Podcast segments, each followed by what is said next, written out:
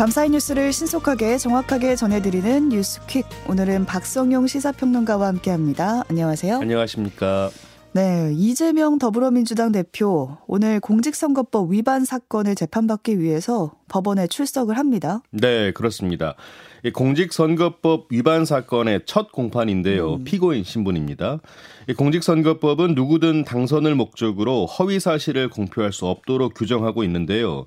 이 대표는 지난 대선 과정에서 대장동과 백현동 사업과 관련해서 이 허위 발언을 한 혐의로 지난해 9월 재판에 넘겨졌습니다. 어떤 발언이었죠? 어, 구체적으로 이야기 드리면 재작년 12월 한 언론 인터뷰에서 대장동 개발 실무를 책임 진 고 김문기 전 성남도시개발공사 개발 1처장을 몰랐다라고 음. 허위 사실을 공표한 혐의입니다. 네. 또 같은 해 10월 경기도 국정감사에서 백현동 개발부지 용도 변경 특혜 의혹에 관해 국토교통부 요청에 따를 수밖에 없었다라고 거짓말한 혐의도 적용이 됐습니다. 네. 이 정식 재판은 피고인의 출석 의무가 있는 만큼 이 대표도 법정에 나올 예정인데요. 아, 다만 이 앞선 검찰 소환 조사 때처럼 취재진 앞에서 길게 입장을 말하지는 않을 것으로 보입니다. 음.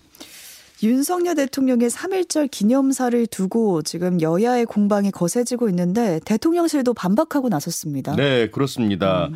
아, 먼저 더불어민주당은 일본을 협력 파트너로 규정한 윤석열 대통령의 3.1절 기념사를 두고 비판을 이어가고 있는데요.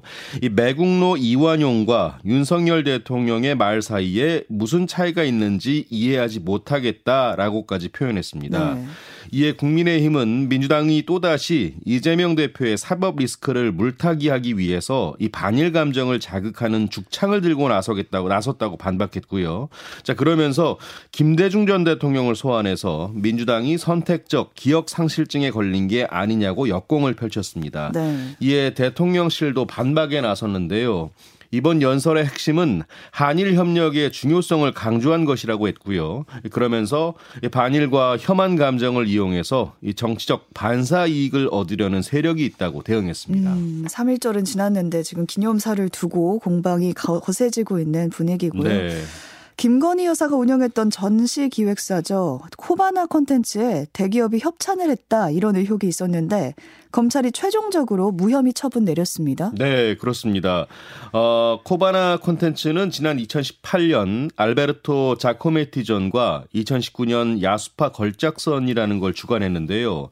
아, 당시 각각의 전시회에 대기업 10곳과 17곳이 협찬을 했습니다. 음. 어, 2018년 당시에 윤 대통령은 서울중앙지검장을 지냈고요. 이 코바나 콘텐츠가 야수파 걸작선을 주관할 즈음엔 검찰총장 부장으로 지명됐습니다. 네. 이를 두고 이 대기업들이 윤 대통령의 직무와 연관해서 대거 협찬에 나선 것이 아니냐라는 의혹이 제기됐습니다. 자, 검찰은 관련 사건에 대해서 이 김건희 여사 등 피고발인들을 증거 불충분으로 불기소 처분했다고 밝혔는데요. 이 검찰은 김 여사에 대한 서면 조사 그리고 이 코바나 컨텐츠 직원과 대기업 관계자들을 조사한 결과 이 청탁 금지법 위반 사항을 확인하기 어렵다라고 음, 판단을 했습니다. 네. 이로써 김 여사에 대한 어, 이 코바나 콘텐츠 협찬 의혹 관련 조사는 모두 종결이 됐습니다. 네. 이문정 대구지검 부장검사가 어젯밤에 법무부에 검사 적격 심사를 받았는데요. 이 심사 통과했다고요? 네, 그렇습니다. 이 법무부 검사 적격 심사위원회가 어젯밤에 임은정 부장검사를 상대로 2시간 정도 심층 심사를 벌였는데요. 그 결과 적격 결정을 내렸습니다. 음. 참고로 검찰총장을 제외하고 검사는 7년마다 적격 심사라는 걸 받는데요. 이 심사에서 부적격 판정이 내려지면 심사위가 법무부 장관에게 퇴직을 건의할 수 있습니다. 네. 이 앞서 임 부장검사는 이 자신이 직무 능력보다는 조직에 부정적이고 상급자와 문제가 있다는 등의 주관적인 평점으로 심사 대상에 오른 것이라고 주장을 했는데요. 이 그러면서 이 상식적인 판단을 바란다. 그러면서 또 퇴직 명령을 받더라도 곧바로 집행정지를 신청해서 대한민국 검사로 일할 예정이라고 밝히기도 했습니다. 네, 그런데 통과를 했습니다. 예, 그렇습니다. 자, 심사 이후에 임 부장검사는 자신의 SNS에 고맙다는 글을 올리기도 음. 했습니다. 경찰이 국가수사본부장에서 낙마한 정순신 변호사 또 축구 추천권자였죠 윤희근 경찰청장에 대해서 수사에 착수를 했는데요. 네. 시민단체가 고발을 한 거죠. 네, 그렇습니다. 이정 변호사는 아들의 학폭과 관련한 소송 사실을 국수본부장 인사 검증 때 숨긴 혐의를 받고 있는데요. 음. 어, 구체적으로 이야기를 좀 드리면 후보자 인사 검증 때 법무부에서 보낸 공직 예비 후보자 사전 질문서에 이 본인, 배우자, 직계 존비속이 원고나 피고로 관계된 민사 행정 소송이 있느냐는 질문에 아니요라고 음. 허위로 기재한 혐의입니다. 네. 이 경찰은 정순신 변호사와 윤희근 경찰청 장 사건을 서울 서대문 경찰서에 배당을 했는데요. 어, 정 변호사를 고발한 시민단체는 이 정 변호사가 아들이 저지른 학교 폭력 관련 행정 소송 사실을 감추고 아니요라고 일부 항목을 허위 기재했다고 주장했습니다. 음. 이정 변호사는 이에 대해서 현재형 질문인 줄 알았다. 면서 현재형으로 알고 대답했다 이런 해명을 내놓은 바 있습니다. 네, 일단 수사에 착수를 했고 좀 더 결과를 지켜봐야겠습니다. 어제는 전국 초중고등학교에서 4년 만에 대면으로 입학식이 열렸는데요. 작년과는 좀 사뭇 분위기가 달랐습니다. 예, 많이 달랐습니다. 음. 전국 초중고등학교가 어제 실내 마스크 착용 의무가 없는 입학식을 열고 새 학기를 시작했는데요. 네. 이 마스크 착용 의무가 해제된 상태에서 이 대면 입학식을 한 건 2019년 3월 이후 무려 4년 만입니다. 어, 일상 회복에 맞춰서 학교 현장의 방역 체계 운영 방안도 달라졌는데요. 우선 등교 전에 모든 학생과 교직원이 의무적으로 참여해야 했던 코로나 자가 진단 앱 등록이 완화됐고요. 이 코로나 의심 증상이 있거나 신속 강원 검사가 양성인 경우 이 동거 가족 확진으로 본인이 PCR 검사를 받고 결과를 기다리는 경우 등에만 앱 등록이 권고됩니다. 자, 그리고 등교길 발열 검사와 학교 급식실 칸막이 설치 운영 의무 역시 폐지가 돼서 오. 학교장의 판단에 따르게 됩니다. 네. 교육부는 일단 앞으로 2주간을 학교 방역 특별 지원 기간으로 정하고요. 이 새 코로나 방역 지침이 현장에 안착할 수 있도록 지원한다는 계획입니다. 네, 이제 친구들 얼굴 보면서 밥을 먹을 수 있겠습니다. 네. 오늘부터 한국에서 출발해서 중국에 도착하는 입국자들이 이제 입국 후에 코로나 PCR 검사를 받아왔었는데 이제 네. 받지 않아도 된다고요? 네. 어, 우리 정부가 중국발 입국자에 대한 코로나 검사 의무를 해제한 데 따른 중국 정부의 상응 조치로 보이는데요. 네. 이 주한 중국 대사관은 한국 국적 항공사에 오늘부터 이 한국발 입국자가 PCR 검사 없이 중국에 입국할 수 있다고 통보했습니다. 양국의 비자 발급 제한 조치 해제에 이어서 이 PCR 검사 의무도 해제되면서 어, 다소 냉랭했던 양국 간 음. 교류도 활발해질 것으로 전망이 되는데요. 이에 항공사들도 당초 계획했던 이 중국 노선 증편을 다시 추진할 계획입니다. 네. 어제는 또 전국 법원의 전산망이 일부 마비되는 일이 있었거든요. 네. 이용자들의 불편이 좀 컸는데 복구가 됐습니까? 네, 일단 어젯밤 11시쯤부터 정상화가 됐습니다. 음. 아, 다만 수원 회생법원과 부산 회생법원의 경우에는 이 추가 데이터 이관 작업이 주말 동안에 진행될 예정이라서요. 이 오는 6일부터 정상적으로 어. 업무 처리가 가능한 것으로 전해졌습니다. 네, 수원 회생법원 또 부산 회생법원은 아직 네, 안 된 상황이어서 6일부터 정산적 업무 처리가 가능하다. 예, 그렇습니다. 일단 자, 앞서 법원행정처는 부산 수원회생법원 개원에 따른 데이터 이관과 신설 작업을 지난달 28일에 시작해서 어제 새벽 4시까지 마무리할 예정이었는데요. 이 하지만 이관 작업이 지연됐고 일부 시스템에서 오류가 발생하면서 어제 하루 종일 이 전국 법원의 재판 진행에 차질이 있었습니다. 음. 이 때문에 전자소송으로 이루어지고 있는 민사 사건 재판 진행도 사실상 어려워져서 이 소송 관계인들이 큰 불편을 겪었고요. 네. 이 법원 행정처가 공지문을 통해서 사과 입장을 밝히기도 했습니다. 네, 주말 지나고부터는 정상적으로 업무 처리 가능하다고 하니까요. 그때부터 이용하시면 되겠습니다. 네. 법정 최고 이자율을 초과해서 이자를 받은 사람을 처벌하는 이자 제한법이 합헌이다. 이런 헌법재판소 판단 나왔습니다. 네.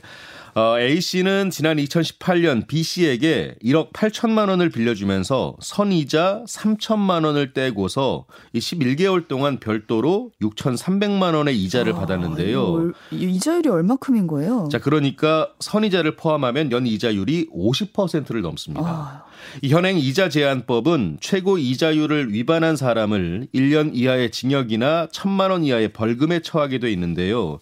이런 조항에 따라서 1심에서 유죄 판 판결을 받은 A 씨가 이자 제한법이 헌법상 과잉 금지 원칙을 어겼다면서 헌법 소원을 냈는데 음. 하지만 헌재는 재판관 전원 일치 의견으로 합헌 결정을 내렸습니다. 네. 어, 헌법재판소는 해당 조항이 이자의 적정한 최고 한도를 정함으로써 국민 경제 생활을 보호하기 위한 최소한의 사회적 안전장치를 마련한 것이라고 했고요. 입법 목적의 정당성이 인정된다면서 A씨의 청구를 받아들이지 않았습니다. 네. 인천의 이른바 건축왕이라고 불리던 사람이 있었는데요. 이 사람이 뭐 집 2,700여 채를 차명으로 보유하고 있었고 네. 100억 원대 전세 보증금을 가로챈 혐의로 구속이 됐는데 이 건축업자에게 피해를 본 30대가 자택에서 숨진 채 발견이 됐습니다. 네, 그렇습니다. 이 지난달 28일 오후 인천 미추홀구의 한 모 빌라에서 30대 A씨가 숨진 채 발견이 됐는데요. A씨의 휴대전화에서는 미추홀구 전세사기 피해대책위원회 관계자들과 지인들에게 감사함을 표하는 내용과 함께 이 전세사기 피해로 힘들었던 자신의 처지가 담긴 메모가 발견이 됐습니다. 음. 어, 경찰은 일단 범죄 혐의점은 없는 것으로 보고 A 씨의 시신을 가족에게 인계했는데요. 네. A 씨는 이 유서를 통해서 이 전세 사기에 따른 경제적 어려움 등을 토로한 것으로 알려졌습니다. 자 관련해서 미추홀구 전세 사기 피해 대책 위원회는 오는 6일 서울 지하철 1호선 주안역 남광장에서 추모제를 열 계획입니다. 네, 안타깝습니다. 이 사람이 뭐 잡혀간다고 해도 전세금을 돌려받을 수도 없고 고통은 계속되다 보니까 좀 피해가 커 보이는데 대책이 좀 더 필요해 보입니다. 만취 상태로 차를 몰다가 사고를 내고 도망간 운전자가 있었는데요. 이를 오토바이 배달 기사들이 딱 목격을 한 거예요. 예. 그래서 경찰과 합동 추격을 했고 운전자를 붙잡았다고요. 네, 그렇습니다. 음. 자, 개요는 이렇습니다. 지난 1일 밤 경남 창원시 마산 하포구 오동동의 한 도로에서 음주운전이 의심되는 차량이 있다는 신고가 경찰에 접수가 됐는데요. 이 마산 동부경찰서로부터 공조 요청을 받은 서부서 명곡지구대가 인근 도로에서 대기 하고 있다가 이 40대 A씨가 몰던 해당 차량을 발견하고 뒤쫓아갔습니다. 네. A씨의 차량은 경찰의 추격에도 도로를 주행하다 중앙선을 넘고 가드레일과 주차되어 있던 화물 차량을 충돌하면서 아. 멈춰섰습니다. 음. 자, 이 과정에서 A 씨가 차량을 두고 도망가려 하자 이를 목격한 오토바이 배달 기사 4명이 오토바이를 타고 A 씨를 따라갔고요. 아, 네 분이나 따라간 거예요? 예, 그렇습니다. 오. 어. 자, 결국 A 씨는 얼마 못 가서 이 네 명에게 둘러싸였고 뒤따라오던 경찰이 A 씨를 붙잡은 겁니다. A 씨의 당시 혈중 알코올 농도는 면허 취소 수준인 0.147%였다고 하는데요. 아, 그러니까 만취한 상태로 10km 정도를 운전한 것으로 확인이 음, 되었습니다. 네. 경찰은 A 씨를 입건해서 정확한 사건 경위를 조사 중에 있고요. 음주운전 자 검거를 도운 배달 기사들에게는 포상을 검토하고 네. 있습니다. 3일절에 세종 호수공원의 평화의 소녀상 일부가 이제 훼손되는 일이 있었는데 시민단체가 경찰에 고발을 했습니다. 네. 이 춥지 말라고 씌워준 털모자와 망토에서 무언가 이상한 흔적들이 음. 눈에 띄었는데요. 어, 또 이 특히 소녀상이 쓰고 있는 모자에 두 군데, 망토에는 세 군데나 찢어진 자국이 생겼다고 합니다. 그러니까 날카로운 걸로 찢어진 듯한 그런 느낌이었어요. 예, 사진을 보면요. 네. 자, 그리고 충남 홍성군에 설치된 평화의 소녀상 소녀상도 훼손이 됐는데요. 이마와 뺨, 코 등 얼굴 여기저기가 사정없이 긁혔습니다. 음. 이에 세종 지역 시민단체들이 누군가가 고의로 이 소녀상을 훼손한 것으로 보고 경찰에 고발장을 제출했는데요. 이 다만 두 소녀상 모두 훼손한 사람을 금방 찾을 수 있을지는 미지수라고 합니다. 이유인즉 음. 이 소녀상을 계속 감시하는 CCTV가 없기 때문인데 자 그래서 언제 훼손되는지조차 확인하기는 어. 현재로선 어려운 상황이라고 합니다. 네.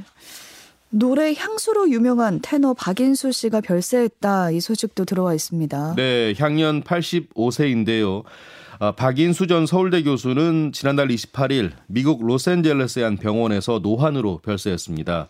고인은 1938년 서울 출생이고요. 1959년 서울대 음대에 입학한 뒤에 이후 4학년에 재학 중이던 1962년 성악가로 데뷔를 했습니다. 그리고 1970년 이 미국으로 건너가서 줄리아드 음악원과 맨하튼 음악원 등에서 수학했는데요. 음. 이 미국과 캐나다 등에서 라보엠, 토스카, 리골레토 등 다수의 오페라 주역으로 활약을 했습니다. 네.